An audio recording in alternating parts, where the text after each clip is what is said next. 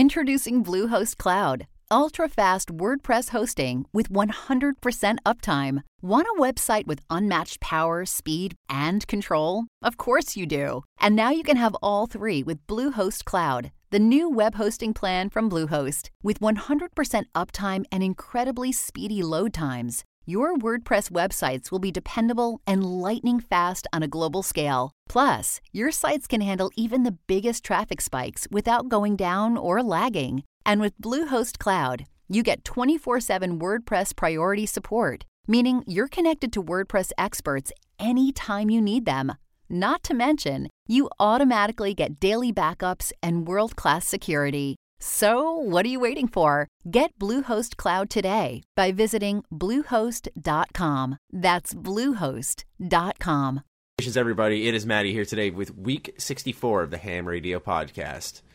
And I'm joined by two guests today because my other two hosts are doing things today. So big thanks to both Jackson and George for joining me last minute here because it really helps me out big time, guys.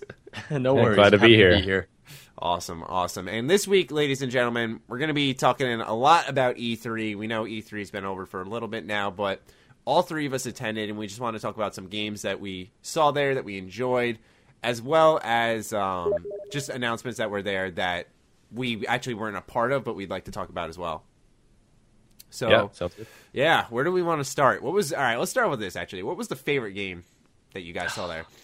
The big question, I know. I feel like all the games that I really liked, I didn't play at all. True. But I think Mafia 3 was definitely the one that stood out the most for me, and I waited hours just on that line to see the 20-minute demo, like the pre-recorded demo, but still it just looked really fantastic. Yes, I agree. Yeah, I have to go with Mafia 3, actually, as well. Really? I made a video on it. Yeah, Mafia 3 was definitely, I don't know, just like the presentation of it all, the music, that ridiculous booth they spent so much money on. Oh. Jesus, yeah. Just the whole thing together. And the game itself, I don't know, it just reminds me. One of the first things I did on my channel was a Mafia 2 Let's Play, and just took me back. Yeah, I'm really excited for that game. Oh, so and it's soon.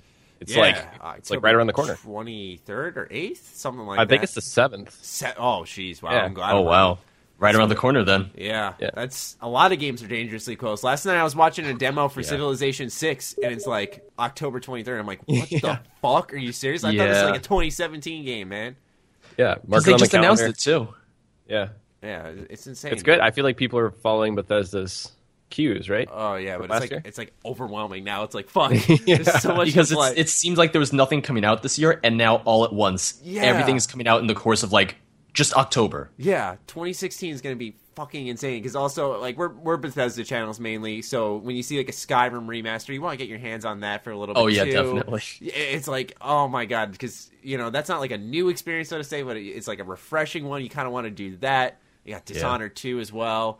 Oh my god, dude! And then there's a lot of games coming out in December as well. I think Dead Rising is coming out then. I think I don't know if you guys are Kingdom Hearts fans, but South Park, I think. South Park 2, yeah, holy crap. Yeah. And that, once again, just announced. Yeah. Like, it was announced this at E3, right? Yeah, during the press conference. Yeah. They're like, yeah, it's coming in December. I'm like, oh my gosh. That's the thing. Usually it's like, okay, you got October and November that are really full during the end of the year. And then December's like the cool-down month where it's like, all right, it's time to catch up on stuff. Nope. We're rolling right into the December now. Yeah. It's insane. It's ridiculous. Oh, look at my dog in the background. Oh. And I feel like I still have a lot of games just because we've been playing so much Fallout that I need to catch up on. Oh, yeah. Like Uncharted I haven't played. Mm-hmm. That's like high up on my list. Yeah, well, I got a bunch to catch up on my backlog. Overwatch has been just stealing my time, man. I love it. Great. That's my go-to for fun game. Yes. Like I'll just pick that up for maybe a few rounds and then after that it's like, all right, well now I have to get back to video work. Yeah, because some people are like, oh, it's overhyped, but for me I had the benefit and it sounds weird because it almost had like Fallout-esque hype or just everyone was talking about it. It was exciting for it. But definitely. For me, like and it's weird to say because with Fallout I always said if you didn't catch that hype, I don't know what you were doing. But I didn't catch any Overwatch hype because I don't know if I didn't care or I just didn't want to look into it. But then like all my friends bought it, so I picked it up with them, and I'm like, this game is amazing, man. I love it.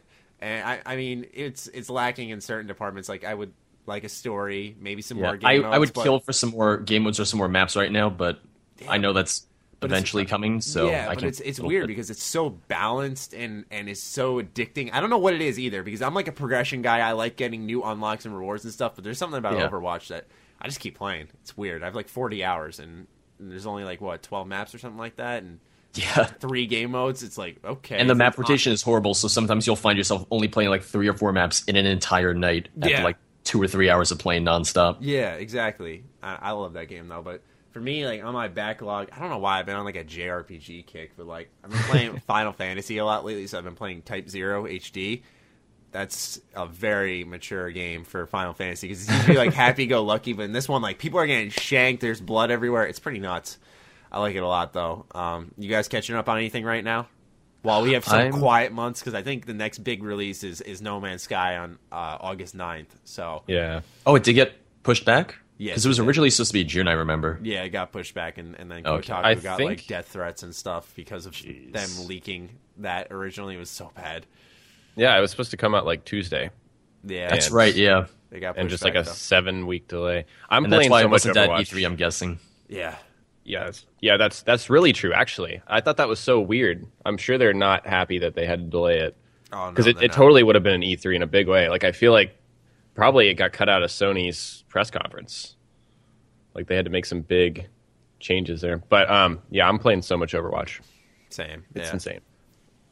My problem is that I have Overwatch and so many other games on PC, but then the most free time I have, and I'm sure you guys will relate to this, the most free time I have is when videos are rendering.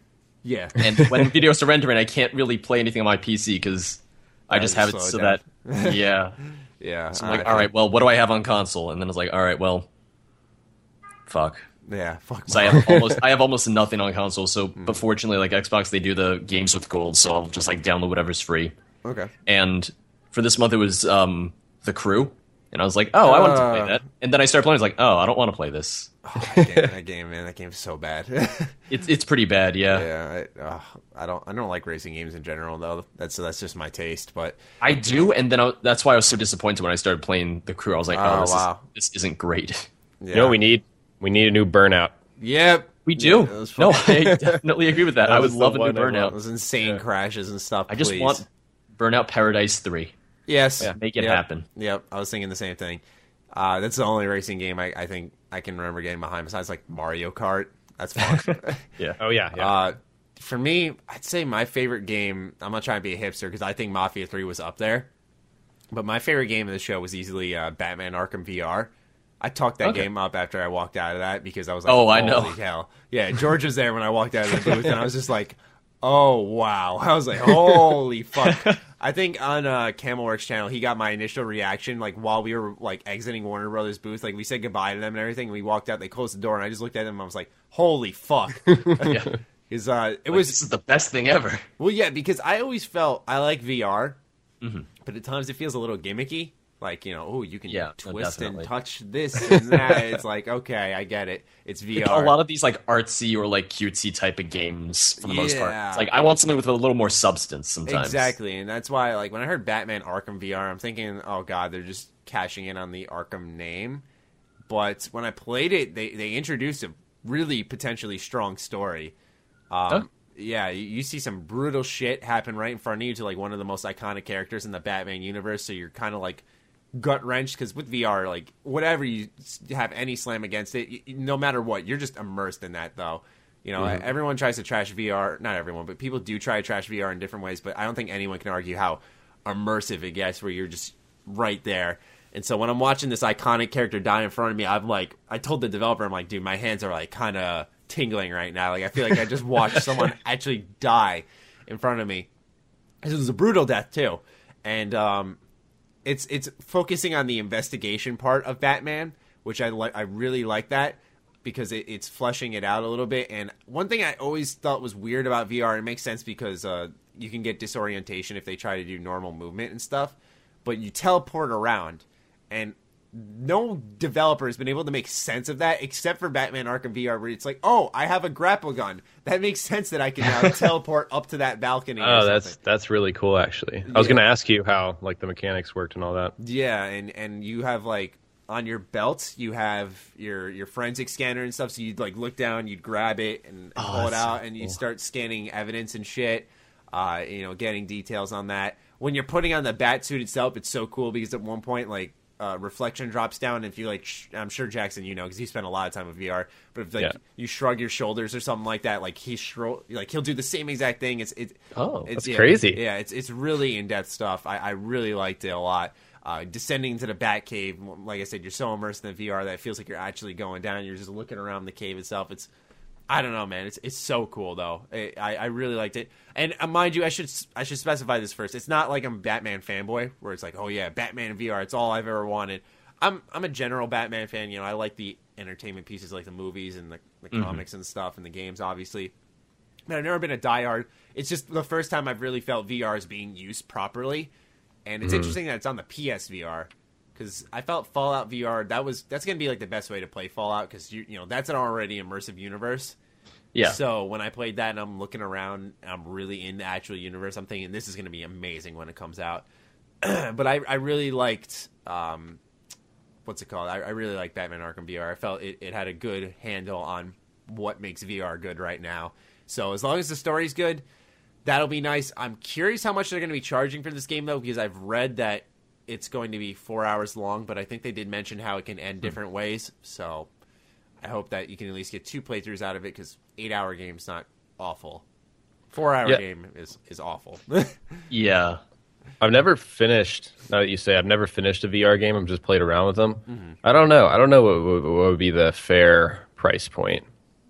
Yeah, I mean, do they charge $60? Like, I know it sounds like a stupid question, but do they? No, I get what you're saying, like, because I guess there's a lot of weird aspects to it, like, because just the developmental cost for doing a full VR game would be higher in some ways, like just per work hour, I guess. Yeah, that's what I was thinking. I guess it would. I don't know. It's hard to say. Yeah. But then you're also requiring that people have VR in their home, which is, you know, already a lot of money. So it's like, well, I don't know. It's a weird thing, and I guess we'll see. Yeah, also because when you think of it in terms of a PSVR, I guess really any VR, it's an accessory to your system in a sense. Yeah. So, yeah, they're charging a lot for games. I mean, it's tough. It's a tough line to walk where, you know, I wouldn't be surprised if they were charging upwards of $50 for Batman Arkham VR, even though it's a shorter game. I guess in the end, they have to turn around and profit off of this, so they have to charge a certain amount. Mm-hmm. But they're coming out with a strong lineup. I think they showed Farpoint for PSVR as well. Yeah, did you guys try that out? Oh, I didn't try it out, but I saw a lot of people playing it. That looked really good. Yeah, it was like what was it? Was he on like Mars or something like that? Yeah, he was on Mars, and then they had that gun peripheral. That was the most impressive thing, in my opinion. Like, I don't know, the graphical fidelity compared to my Oculus, it wasn't, you know, it felt like a few steps below it. Oh, yeah, which you can expect, right? Because it's cheaper, and you know you don't have to. Also, just the limitations of consoles, I guess. Still, right? Yeah. Yeah, like you don't have to have a graphics card to run it and all that. But I thought it was really cool, and I don't know. To me, though, having experienced VR, it felt more along the lines of a tech demo. I don't know how far along Farpoint is in development, but it didn't seem like a finished product. It felt like something I'd play at an arcade. You know, with those plastic. Yeah, exactly. That's exactly what it felt like to me. But like, I don't know. It's cool to have that on a console for sure. Mm-hmm. Yeah. I agree with that. That it looked like an arcade game in a way. I think all those PSVR games they announced were going to be coming out around October. Jeez. Well, yeah, they threw a magical October. Yeah. No, 50, that's crazy, right? Well, because I know Batman Arkham VR is coming out in October, because that's when the PSVR drops as well. Right. It's going to be so fucking unfairly busy, man. I'm going to die. That's my last semester of college. I'm going to be just like, games or future? Games or graduating. Yeah, like, what do I want to do with my life? I don't know. For me... Batman, like I said, Batman Arkham VR is my favorite game of the show there. What were some other games that really impressed you guys? So I'm not a big Legend of Zelda fan. Mm-hmm. I haven't played, like, I think I played Twilight Princess, and that's the only one I played, because that's when I got a Wii. Me too. Yeah. That's the only one I've played, like, multiple times. It's the only one I've played that I could tolerate, and I'm not trying to be a dick, but I just don't like Zelda. And it's weird because I was talking about this last night. Link's like my favorite Smash character, so I think he's just such a cool character. I love him, like how he looks and everything. He's such an appealing character, but just when I try to play Zelda, every time I've tried so many different Zelda games, I can't do it, man. Yeah, I just hadn't played them. Like, I don't know if I want to take the time to go back, but this one makes me want to get a Wii U or an NX if I want to wait for that. Definitely. I didn't get a chance to play it, but even before E3, I was thinking, like, I kind of want to get this no matter what, because, you know, it was announced years ago, and even then, when we barely knew anything about it, it looked incredible, and now seeing more and more about it, like, it really does look like something I want to put a lot of time into. And they kept saying, like, this is 1% of the map, and it's huge. Like, we got to play 35 minutes. You guys met Alberto. He's the big Legend of Zelda fan. Yeah. And so gotcha. We were part of the stampede on the last day. Like, we saw ourselves on a YouTube video because there were just cameras set up just watching us run to get into line. Oh, wow. Yeah, we only had to wait like an hour and a half. It wasn't... Wow, that's not bad for those of you guys really who were at E3. Legend of Zelda line was easily the longest, I'd say. Oh, dude, for sure. It was insane. Had a massive booth as well. Yeah, like that was crazy. That booth was insane. They went all out with that, and that had to have cost so much money to do. Yeah, I know, right? Millions of dollars put into that booth because ladies and gentlemen, it was like a full-on recreation of the area in the map you were almost playing in the demo itself, because it was just these grasslands, trees. I think they had like a Link statue or something, and you were shooting a bow and arrow. It was so cool. It's nuts. Yeah, the booths at E3, I was really impressed with. The Resident Evil one was cool, like this creepy house that was all dark, and that's where you went inside and played VR. I didn't get to play that yet, though. I really want to try either. That. But I'm a little creeped out. I like Resident Evil in the style of like 4 and 5. I don't know if I like this new transition they're making, personally. I know people are like, oh, they got to do it to keep up with the times, but I think Resident Evil is a big enough name to be its own thing where they don't have to go. Where they can stick to their roots. Yeah, exactly. Yeah. Like, or make it a little more scary, a little more survival horror. But I don't like first person. Okay. Personally, I like third person. I don't think it fits in with Resident Evil necessarily. I'll agree with that. Yeah, I know they don't need to make that transition. They did that with, I think, Revelations. You know, it was a third-person game. I remember playing it on 3DS. It was a third-person game, but when you aimed in, it went first-person. That's not as bad, but I think of Resident Evil as a close-to-the-shoulder camera view that gives you kind of claustrophobia. I think that was, like, a unique thing for it. And when I saw it in first-person, and it was trying a lot to be similar to PT, I felt, I just... Mm-hmm. It was kind of turning me off. And it's not that PT was bad. It's just that... part of me is pussy. No, I understand that. Yeah, well, I understand that completely. Don't worry. The other part of me is it's just from what it looked like, it was kind of unappealing. I don't know. PT was so scary. That was scarier than any other horror movie I've ever seen. Yeah. But like, because you look back at the original Resident Evil, it's like you had those fixed camera positions. They weren't even third person. Yes. Yeah. I don't know. It seems like with Resident Evil 7, they could have gone back to Resident Evil 4. Updated the graphics, obviously, and given a core experience, and they would have succeeded. You know, I don't know. No, I agree. I mean, I kind of like that they're trying something new, though, because I think that's a good example to set when you look at a series like Assassin's Creed, which constantly kept trying to reinvent a Assassin's Creed 2. Yeah. Every character had to be charismatic and witty and a fucking smartass like Ezio. And they didn't just keep trying to innovate a new character that would be appealing in its own way. They kept trying to re-imitate that. I think that's what Resident Evil got caught up in was, 4 was more of a survival horror experience. Actually, no, not really, because then 5 was a mix of both. It was a little survival, but mainly action. And 6 was like, yeah, fuck that. We're just going to blow shit up. Yeah. I don't know. I'm the weird Resident Evil hipster, and 5's my favorite. I don't know if you guys have a personal favorite. Me too. Okay, yeah. I played 5 so many times. I know. That was one of the first games I got when I bought my 360. I played that endlessly. All the collectibles, all the upgrades, all the costumes. Cheats. Yeah. Right? Yeah, I remember the glitch with the rotten egg where I just keep duplicating that and selling it and just getting all the shit I needed to. Dude, that was such a fun game. Such a fun game. What other booths were there? Well, there's Bethesda's booth. I kind of wish there had been more playable because there was just, there was VR, obviously, and there was ES6. Legends. Yeah. But I was hoping there would be maybe a couple stations for Skyrim Remastered. Yeah, that's a good point. I was hoping just so, like, people could actually see what it looked like outside of just the trailer itself, because watching the trailer, I'm not going to lie, there were times in the trailer where I was like, is this the remastered version? Because it looks the exact same. And maybe that's just me because I'm so used to EMBs and everything, but still, I was just like, it was underwhelming in some shots, even when I knew it was the remastered version. yeah, Skyrim Remastered is a heavily modded version. I mean, there. What's good though is that it's going to look even better when you incorporate the visual mods into the remastered version. Oh yeah, definitely. Combining those. I liked what I saw though, because they were showing PS4 and Xbox One, and I think that the game's going to look fantastic for those systems. And this, I'm not trying to sound elitist. This is the one time though I can say that I would totally understand if PC fans didn't give a shit about this, because this is for mainly console players. It is up-resed entirely for console players. It's going to work on a PlayStation console, hopefully, and it's got mods. Ideally, on consoles. Yeah. And it's incorporating the mods on consoles thing. So I think this is a strictly re-release for console users, because PC users, we've had mods for a while. Yeah, and I think that's why they did it right when they said that PC, if you have Skyrim with this DLCs, you'll get Special Edition for free. Yeah, I think if they didn't do that, people would have been really pissed on the PC side. Oh yeah. Yeah. So I think they did that right, definitely. And I'm even going to pick up Skyrim Special Edition on console just because I want to try out what the mods are like on the console side. Right. I want to see how it runs. I'm curious to see it, honestly. No, I am too. I agree with that because I want to test out the mods. I also just want to see how it plays. I also kind of want to just play the game again. I haven't played Skyrim fully in a while. I've been just kind of hopping in and out of my character for videos and just exploring areas, and I think the time has come to return to Elder Scrolls for a little bit now that it seems that Fallout is presumably wrapping up. It seems like it, yeah. Yeah. I don't know. I feel like they got one more on the table. That's my wild guess.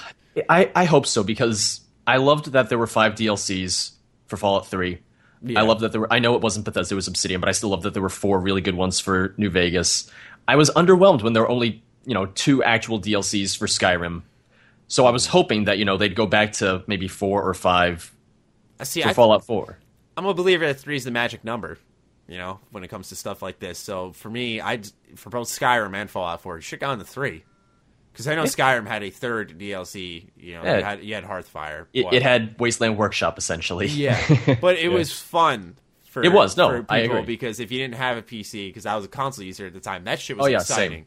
Especially because it really was the settlement mode in disguise, because it had, collect the resources, go build your house, but not as freeform as Fallout is. So it's really interesting to see if you kind of think into the future what pieces we're seeing now in Fallout 4 are going to carry over into ES6. Yeah. It's going to be really interesting, because I can almost guarantee that there will be a settlement mode in ES6. I mean, instead of settlement, more like you find a plot of land and you actually buy the deed to build a town or something, and you actually become a lord or something. Genius. That I'd be very happy with. The Jarl acts that we want to be in Skyrim. I could totally see that. Yeah, because the settlement idea still feels like it's in development. I feel like it seems like it's building up to something more, because they just have to include a quest board system or something, so that my own town I create can produce its own quests and stuff. That makes sense. Yeah, give me quests in my own settlements. Have more unique settlers, not just everyone named settler. Yeah, I've been saying that for so long now. Each settler needs, or each settlement needs, a unique settler that gives a quest, and that quest leads to something unique or rare or something along those lines, something special for that settlement specifically, for example, how the castle has the artillery station you can unlock.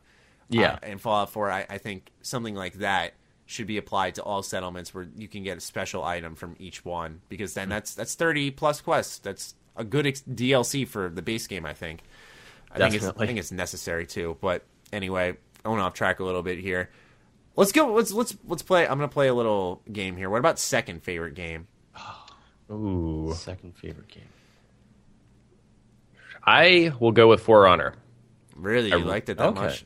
I liked it that much. I think part of it was being surprised by it. I wasn't expecting a lot.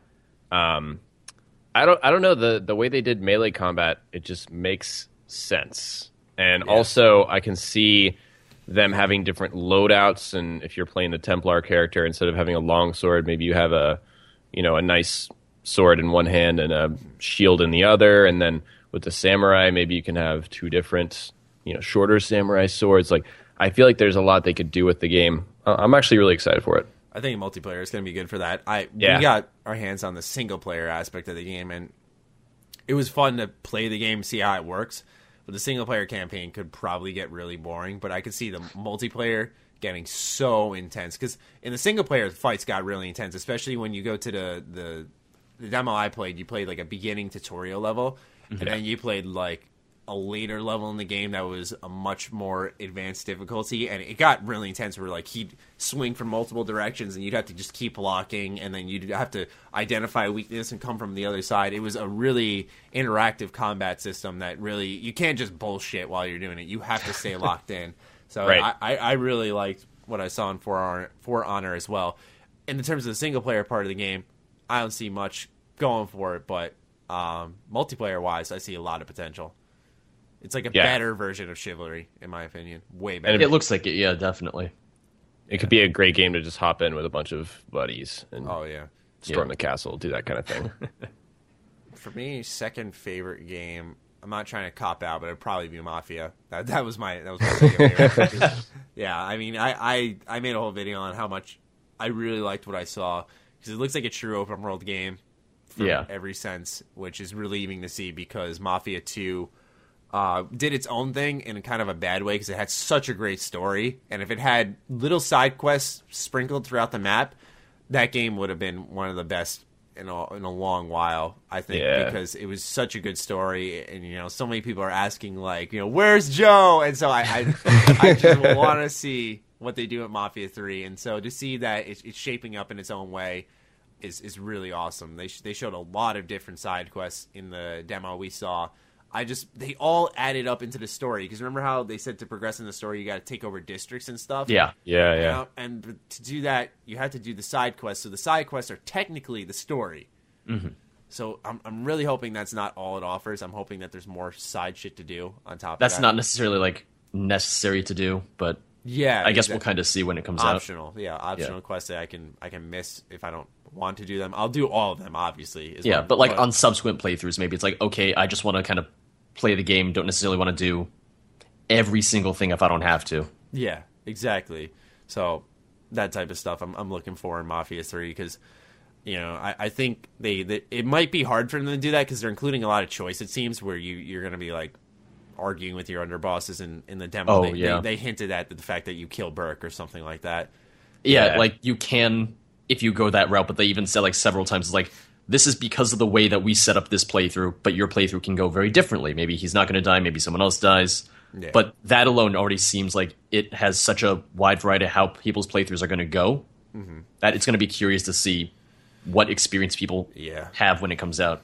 Yeah, it's gonna be interesting, because I think this is going to be a game that gets great reviews. I really do. I think it's probably going to be one of the like best games of the year. Yeah, it's like, got to be. I'd be surprised if it wasn't. Yeah, because it's such a unique setting and time period as well, so it's going to be fresh for people, and then they have the opportunity to tell this unique story in a mafia type of atmosphere. There's so much potential there. I think they got it. Like, you can tell the developers. Each time I see Hayden Blackman, he just like he looks in his zone, dude. Like, do not fuck with this guy, because he's just there. He is making this good ass game, and anytime he shows it off, he's just got this confident stance. Especially because I said this during the video as well, that they let the demo talk for itself with Mafia 3. They didn't have the developer like speaking the whole time, trying to walk you through it and stuff. He just, a lot of times, I'd say he talked for probably like a total of 3 or 4 minutes of like 20-minute demo. The rest of the game running. I was just, wow, such a good looking game. The sit downs look fantastic. Yeah, you make that decision. All right, who am I going to give this district to? It's going to be an awesome game. I can't wait. I'm very excited. I can't wait. Yeah. I want to take one of them out.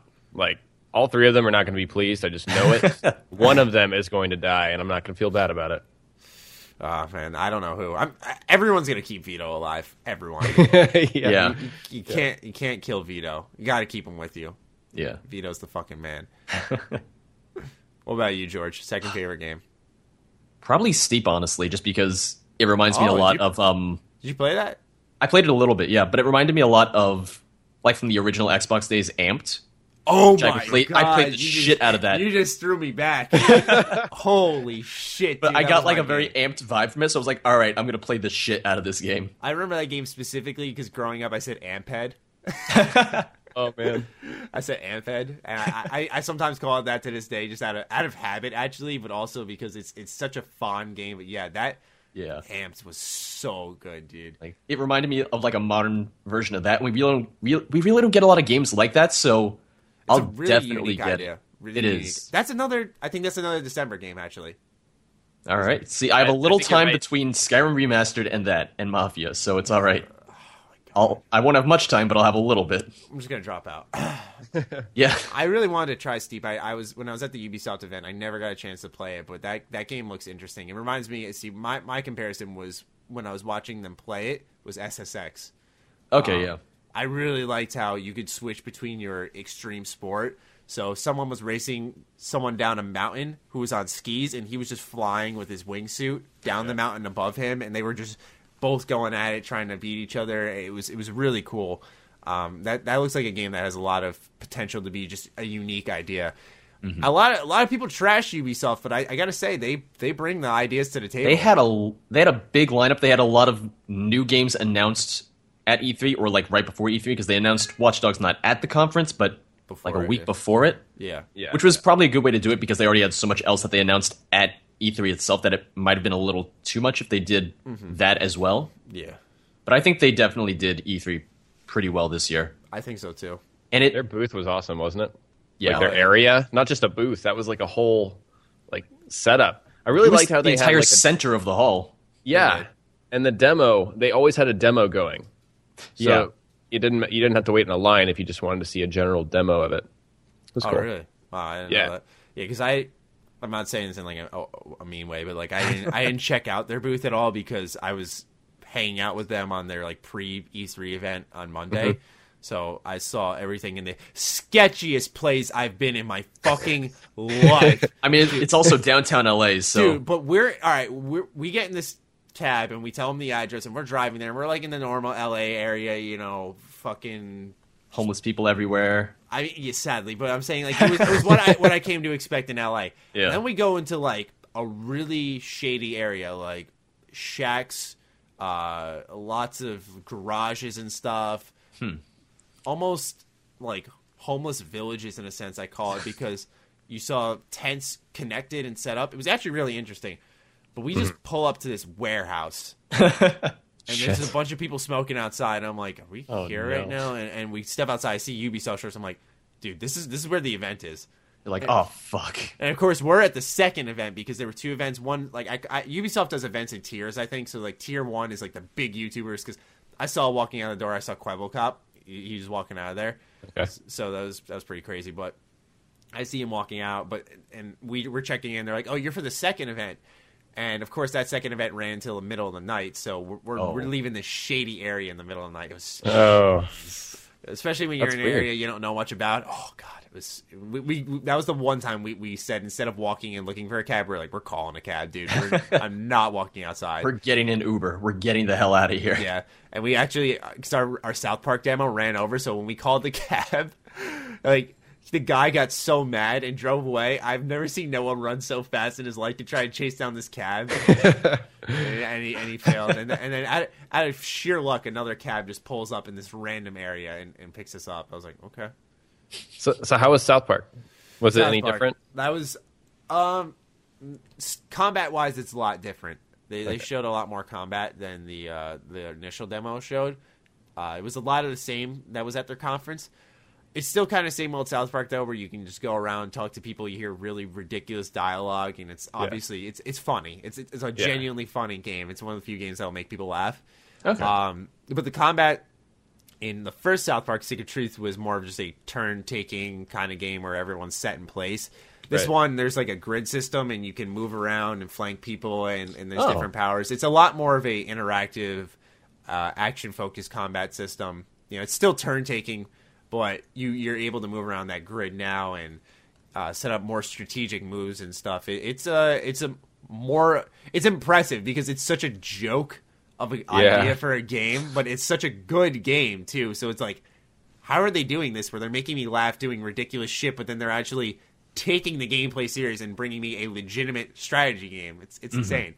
The first one was so good. Yeah, just as a game. It was a great game. Yeah, I'm really excited for this one. Did you see any more like classes? Because I know they showed like 4 classes or 3 classes, and then a bunch were like grayed out. And I saw that. I was like, oh, they're going to be like 8 to 10 different classes. Yeah, there's a lot more quests. I think there's like 12 or something. What? I don't think they showed. and what they did say during this, that they didn't say during the conference, was that these classes you can switch during the middle of the game and upgrade them and level them up. So it's like free form. So you're not locked into one play style and have to do 12 playthroughs. You can just go from I don't know if this is a class, but you can go from like a rogue to a mage, for example, in the middle of a playthrough. Okay. So yeah, it's pretty cool like that. I hope they bring back some of the stupid classes from Stick of Truth. I thought that's kind of what made it unique. Like, for example, like the Jew class. You know? Yes. Just something random like that. I kind of like that idea of random. That's only in South Park classes. So they also had they showed off gameplay for the Speedster again, though. Okay. Like the Flash. Like the Flash, yeah. So I think what they're doing is basing all these classes off of superheroes from like the Marvel, and then making fun of Marvel with the story that was so spot on. It's literally I think it's a story about making fun of the Captain America Civil War movie. That's what I got a vibe of. Yeah. But the only issue with that type of humor is it's timed humor, so it'll be funny now. But if someone plays it a year from now, will it be funny? I don't know. But that's how South Park humor has always been. It's been about current events, so it's why change that up for? Right. And they're very good at that, especially with the show. It's very topical, and it's like they're really on the ball with it. Yeah, it's like, how'd you make this so fast? I'm trying to think now. What else did I play? I didn't really play as much as I thought. We played Injustice 2. We did, yeah. You got to play it? Yeah. Sick. That was at the Warner Bros. Yeah. Yeah. They only had like three maps, and I think it was 4 or 5 different characters, but still it was just fun kind of like seeing all the different combinations of everything. Yeah, they had a lot more unique dialogue, I noticed, in that demo than I'd ever noticed in the full game itself. I'm sure that was intentional, but it seemed like every fighter's set I picked, they'd say something to each other that would, spark an interesting conversation, because I like that in a fighting game. Yeah. They have this interesting equipment system.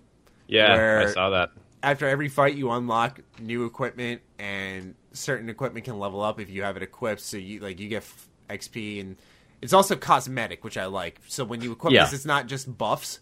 It's you actually see the difference on your character, which, I know it's 2016, but it's like I love that. It's like, please always do that in my games. I hate when I equip stuff and it just doesn't change how my character looks. Because all I'm doing is equipping stats, and that's not fun.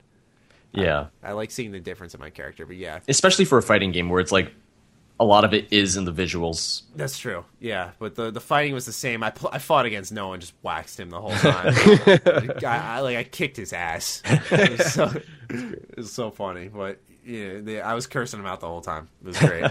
The devs there were awesome. Yeah.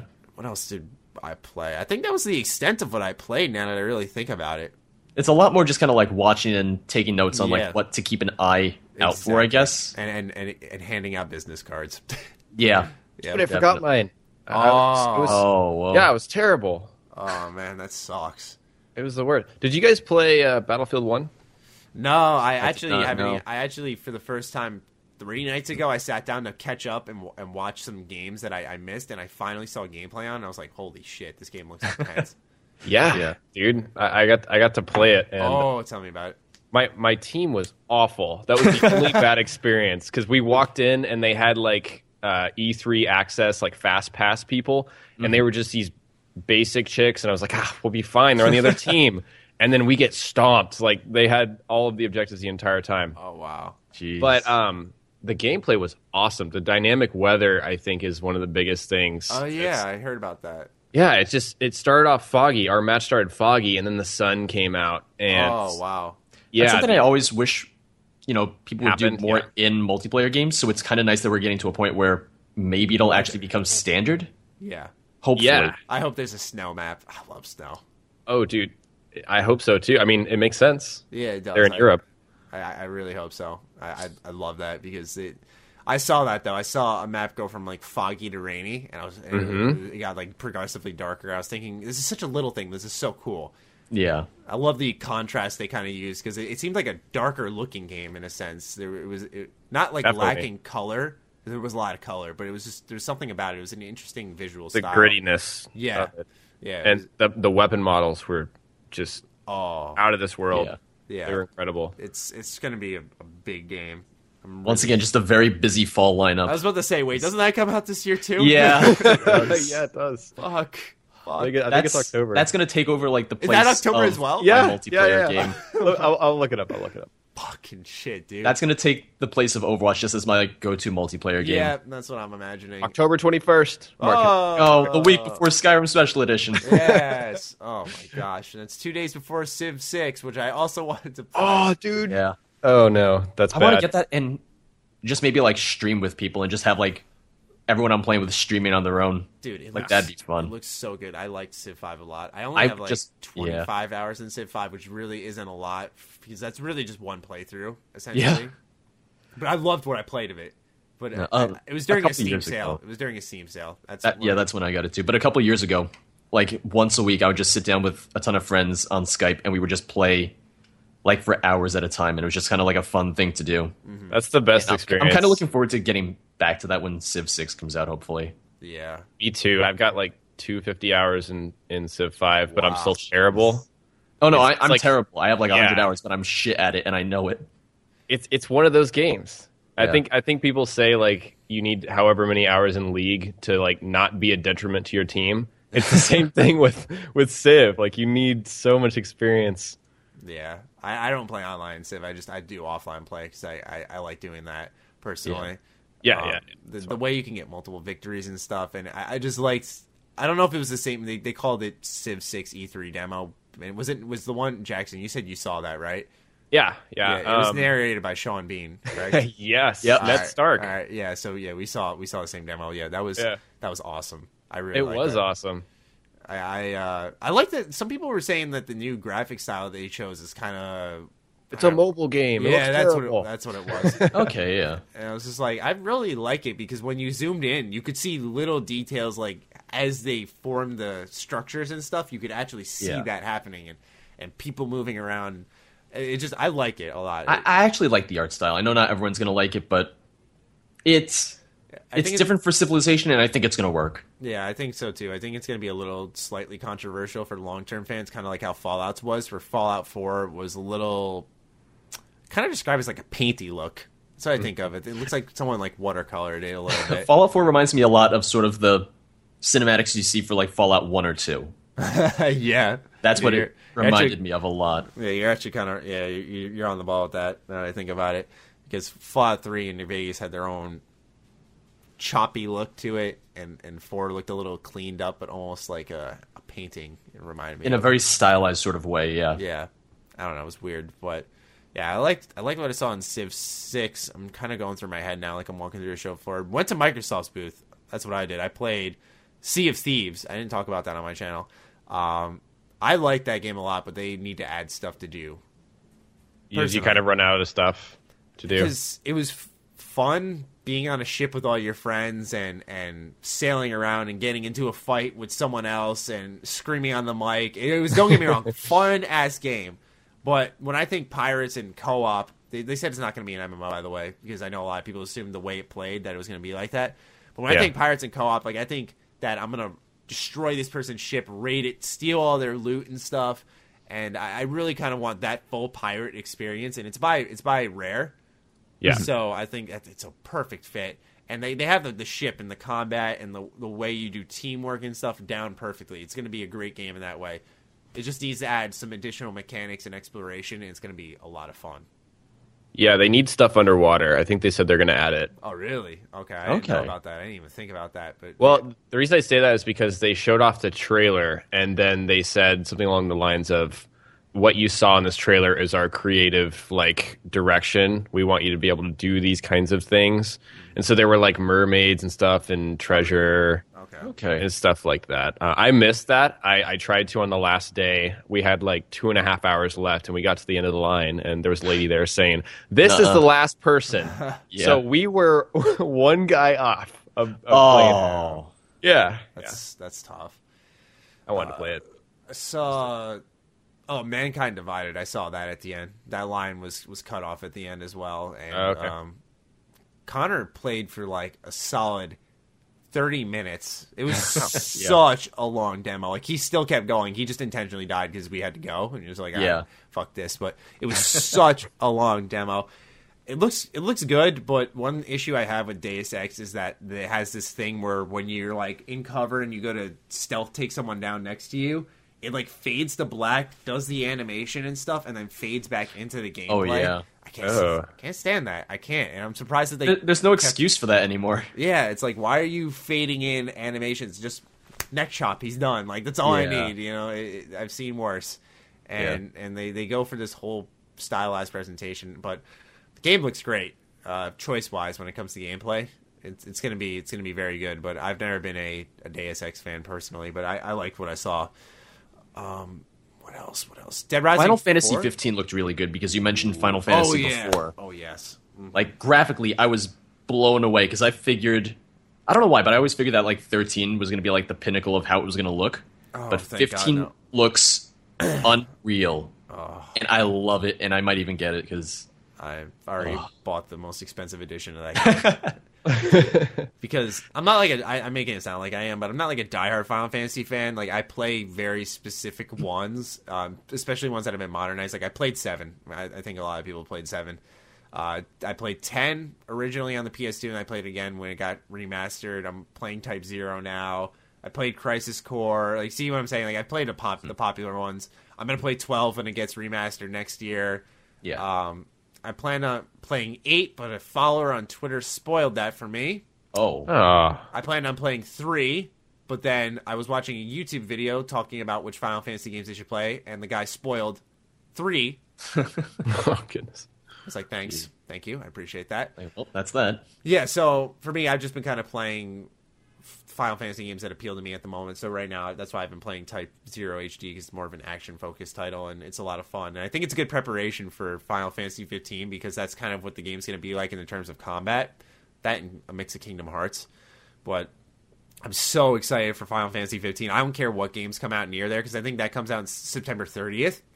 And I don't care what's near there. It's getting pushed back, because I'm playing Final Fantasy 15.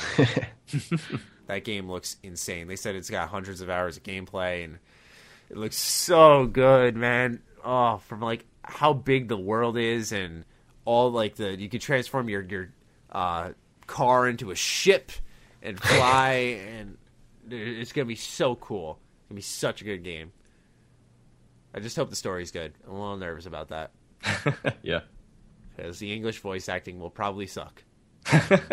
Because it is a Square Final Fantasy English game. So that'll be great.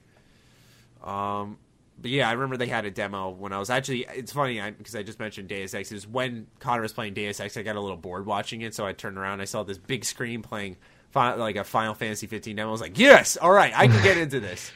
So, yeah, so I watched that for a little bit. What else was there? I was going to say Dead Rising 4. That was probably the worst game I saw.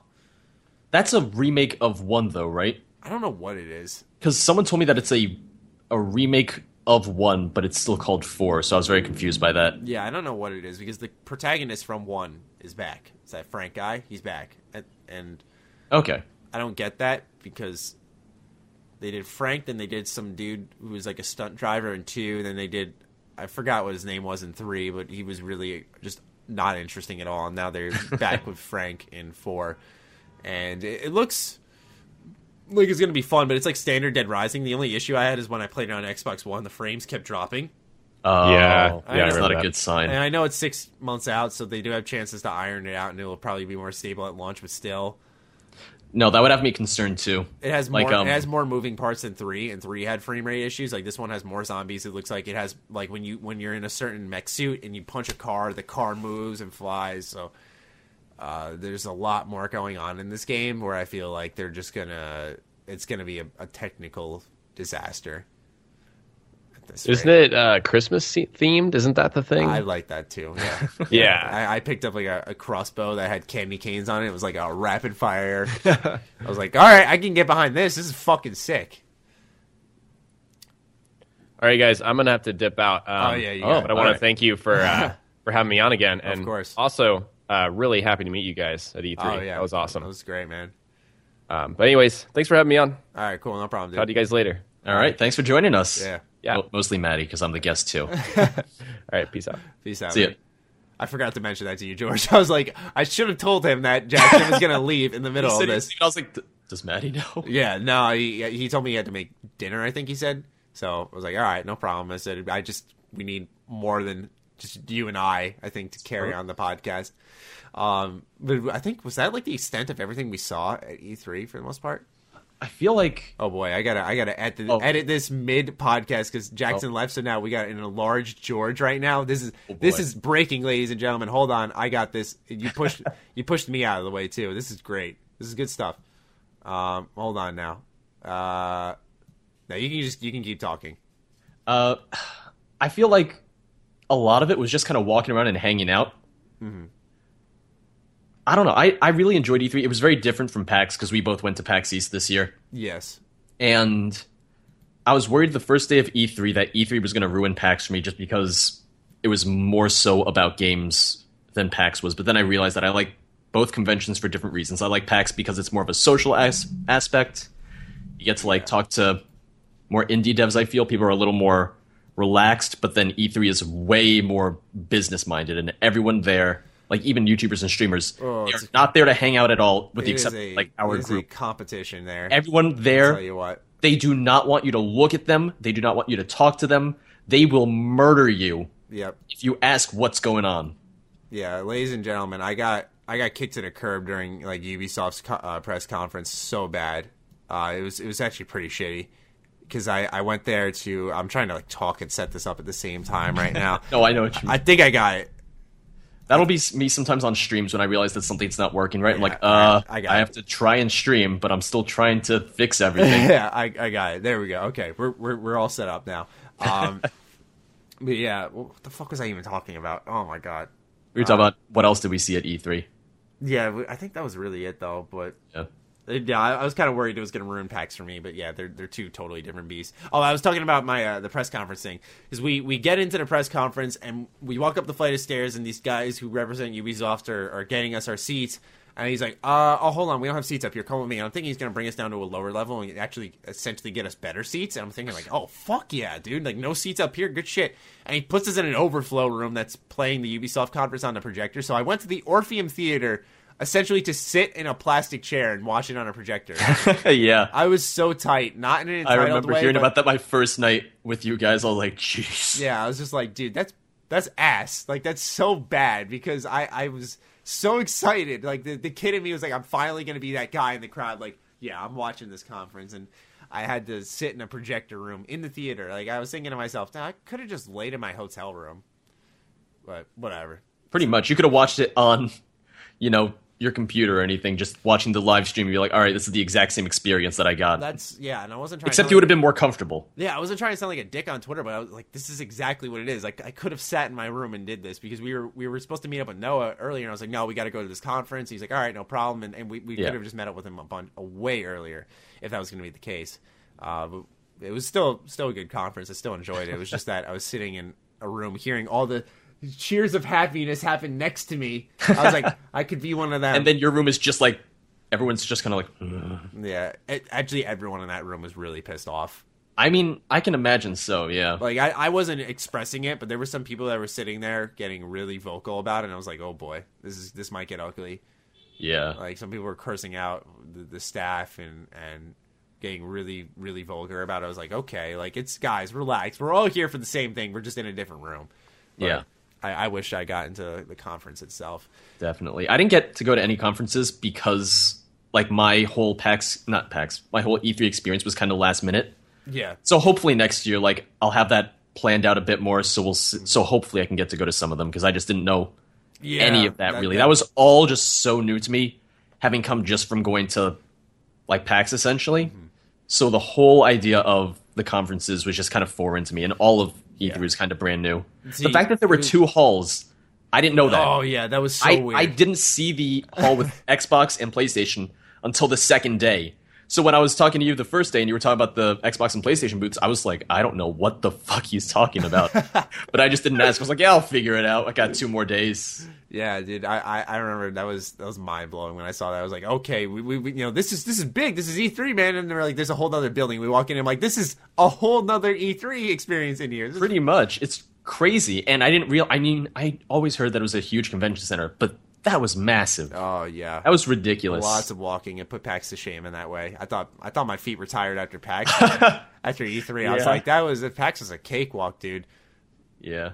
Yeah, but E3 is definitely a lot different in terms of competition. You can actually like see it on people's faces. Like they will try to cut you in line and stuff, and yeah, and they will beat you to a like once 10 a.m. hits, you gotta like rush to get interviews and stuff, which I learned as well. As for the press conferences, I was thinking it was gonna be like PAX, where the developers would reach out more to you, but and they did for E3. But that's the thing. The only people who reached out to me for E3.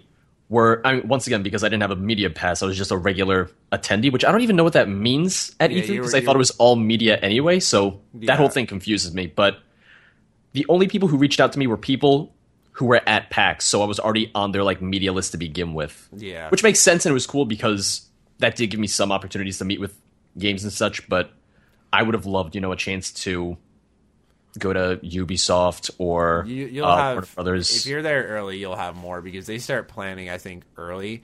I don't know how the press conference thing works, because I thought that was invite only, because Ubisoft they're good with like reaching out, so they'll reach out. They'll be like, "Hey, Matt, you want to come to the press conference? Okay, here's your e-ticket." They set you up. It's not like you reach out like with Bethesda. Yeah. I reached out and said, "If you guys are doing anything, let me know." And they said we're open to the public, so it's nothing like setting up interviews and appointments. But like Microsoft, I had to reach out in advance. Warner Brothers reached out to me. But it's I don't know. It's strange because you have to reach out, but you don't want to be a pest. Yeah. So, of course for me, my biggest trouble is getting in contact with Sony, man. I can't do it. I try so hard because I know everyone cares about Sony. I'm like, all right, I'll get some PlayStation coverage on my channel, talk about their exclusives, get some type of demo coverage. And I can never get into contact with them. I don't know how. Yeah. I don't know how people do it. Going back to Sony, the thing that interests me, because they announced initially the VR stuff a little while back, and then when the Vive was announced and everything, I was curious to see what direction their VR would take. So I'm curious to see kind of what market share the PlayStation VR is going to take up compared to, say, the Vive or the Rift, because of the fact that now we're going to have the Xbox Scorpio as well. So it's kind of this, it's going to be an interesting, I would say console war, but not really console war so much as VR war. Yes. Yeah, it's going to be I'm curious to see what market share that will take up, because it runs off the regular PS4, right? You don't have to buy a special PS4. You have to buy the PS camera and the Move. Yeah. So but other than, but you don't need to buy a new console for it like you would the Scorpio. So that's why no. It's curious to see like what VR is going to mean on consoles, Xbox versus PS4, and I'm curious to see like just the numbers essentially. I wonder if I know this sounds crazy because they've kind of popularized the motion control, but I wonder if like Nintendo's going to do anything with the NX. Yeah, no, it's possible. I'm wondering. Yeah, because I don't. VR is definitely the big thing right now, but everyone's still trying to figure it out. Yeah, I don't know shit about it, to tell you the truth. No, I don't. All I know is that if you want to run it well, you need a really good computer. Yeah. And I need to upgrade mine if I want to do it at all. But then I have to upgrade my computer to buy an $800 headset. So yeah, and when I heard like Oculus Rift is already out now, I'm like, what? It is? And then Al's like, yeah, I already bought my Vive, and I'm thinking, what the fuck, Al? Like, how these are available now? I'm so confused. Like, they don't seem to be pushing the news like, for example, an Xbox or a PlayStation or a PC. Yeah. So it's so confusing to me. There's just so much going on. It's hard to keep up with. But yeah, for me, I think the most appealing VR right now is probably PSVR personally, mm-hmm. because I really liked Arkham VR. And I think it seems really versatile from what I've seen. Yeah. And I think that's where we're going to see a lot of the VR titles, because I think a lot of people are going to buy PSVR because I think it's, the familiarity of the PlayStation brand. I think some people are hesitant with Oculus or the HTC Vive. Even though they're fantastic, it's because people just associate gaming with certain companies. You think of a Microsoft, a Sony, a Nintendo, a Steam. You think of those types of stuff. So I think that's one thing, is the familiarity. And I also think exclusivity is going to be special for VR, because I think that's going to intrigue people to buy VR. Is that exclusive? You can only get this experience here. Where, for example, a Fallout 4 on the Vive, that's just enhancing a current experience, where I think a PSVR might succeed more because it's going to have that exclusive type of tie-in for it. Mm-hmm. So it's time will tell, but it definitely is going to be very interesting to see how it all plays out. It's going to be interesting for sure, and I feel like this is the start of VR, and then a year from now, it's going to be a completely different animal. So I'm curious to see what VR is like next year at E3. It's going to really develop. I don't know into what, though. That's kind of the scary part. You don't know, what the end goal is going to be at all. You don't know if it's going to be all of a sudden next year. It's going to be commonplace for all of us to be not... You know, commonplace is this. Like, I have the big headphones on. Yeah. But, like, now maybe next year commonplace will be me to be sitting here with goggles in front of my eyes as well while I play games. And I don't know. It's different. It's going to be really different. It's interesting, though. It's cool to be living during these times, George. I'll tell you what. It's cool because we're seeing it. We're seeing the start of it. Yeah. Yeah, so by the time we're 50, it's going to be like a whole different beast. It'll be perfect then. We're going to be like, man, I remember the vibe. That thing was terrible. Even though right now it seems like the best fucking thing ever. Yeah, it's crazy to see this type of technology develop. And it seems to be really quick when you think about it, because I remember, you know, when the Oculus Rift was originally announced, what was that, like 4 years ago at this point? Wasn't that like a Kickstarter too or something like that as well? Exactly, yeah. But it's kind of weird to see that it's been 4 years of... the Rift in development, and then the 5 was announced last year, and now it's publicly available to be purchased. Yeah. It's just kind of funny, but I think you still have to buy Oculus developer kits. I don't think it's the final version still. So weird. I don't get it. Yeah.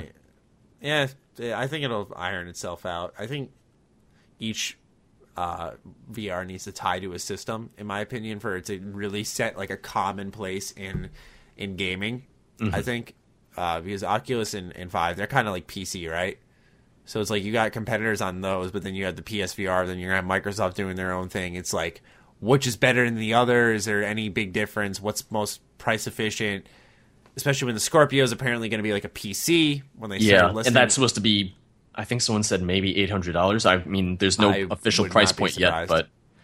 Yeah, people are going to be so mad, and I'm like, why are you surprised? Like, when they started listing those specs, I'm thinking, like, wow, that's going to be expensive. Yeah, I mean, the Xbox One, it launched at, what, $400, $500? So that's not that much of a stretch, I guess, when you think about the fact that they want to make it a 4K native. So. Yeah, they want to make it 4K native, and they what's interesting, though, is that they're making it so that it doesn't leave behind Xbox One games, which I appreciate. I think that's good. I'm glad that it's not taking like the route of the fact that there's 10,000 different DSs, so then you never know which one you have to buy to buy. That and because it doesn't stagnate current development of games, where there were a lot of developers held off at the end of the PS3, Xbox 360 era, or tried to force something out at the end. Where now it's like, okay, we got the Scorpio coming, but this is gonna play on any system, whether it's the Xbox One Slim or just the original one or the Scorpio. People are going to be able to play this on the Xbox One, so they don't have to think, you know, oh, do we want to hold back or whatever. They know it's going to be playable regardless, which I think is very good, because then they can focus on what they're doing now and have ideas naturally come about for the future instead of thinking, like, hold the horses, you know, let's stop this now because we're going to lose money on this. Yeah, odds are that they're going to develop everything on the dev kits for the original Xbox One, and then they'll worry about, okay, now we can make sure that we can run it in 4K or whatever, or just working on all that. I don't think they're going to develop for the Xbox Scorpio and then scale it back. I think they're going to start on the one and then scale it up for the Scorpio. That sounds about it. Yeah. But what's interesting is I wonder if the one will hold back titles for the Scorpio. Will the Scorpio have exclusive titles? That is a very good question, yeah. Yeah. That's... because if the Scorpio is this powerful, it's basically a PC. It's basically what it is. It's a good PC now. That's essentially what... we thought Next Gen was going to be before Next Gen came out. Yeah. Man, that shocked me, that announcement, because I did not expect that. I know there was talks of a new system, but it didn't process with me, because I'm thinking to myself that we just a couple of years ago got new systems. I was so excited, and they didn't really, I guess, push gaming forward in the way that people thought they did. I mean, I don't think we'd see a game like The Witcher 3 on consoles. I don't think... yeah, like I don't think that was going to be possible without the PS4 or the Xbox One. You know, there are certain games that I think push this gen forward, but I think the future lies in the Neo and the Scorpio, where it's like if they're on par with PCs, the sky's the limit. It's gonna be fucking crazy. I can't wait.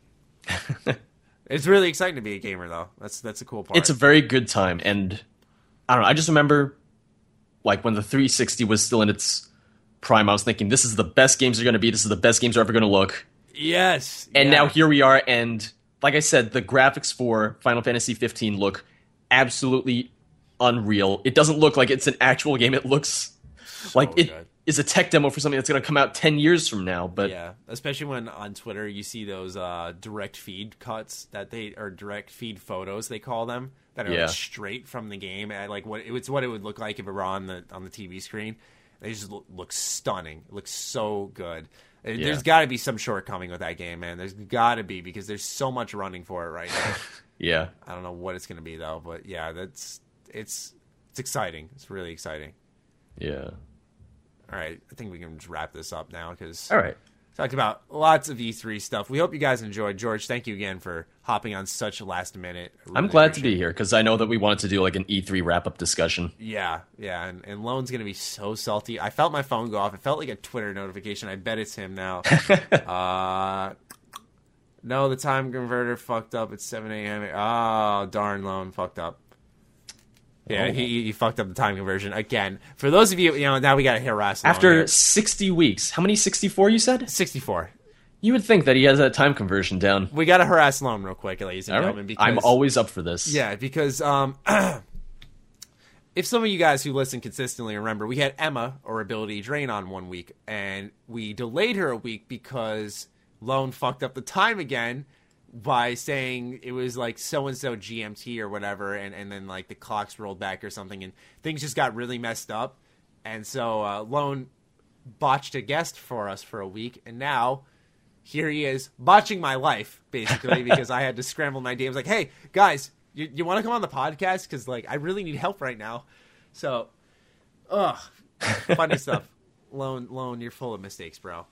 But I think he'll be very happy when he sees the at Lone Overslept with the picture of a sleeping kangaroo. I'm looking forward to it. It's funny. I love it. But anyway, George, thank you so much. Jackson, you're here in spirit. Thank you for joining me, man. I really appreciate it. And, I'll just wrap this up now. I hope you guys enjoyed once more. And other than that, stay sexy, stay active. I love you all. Peace.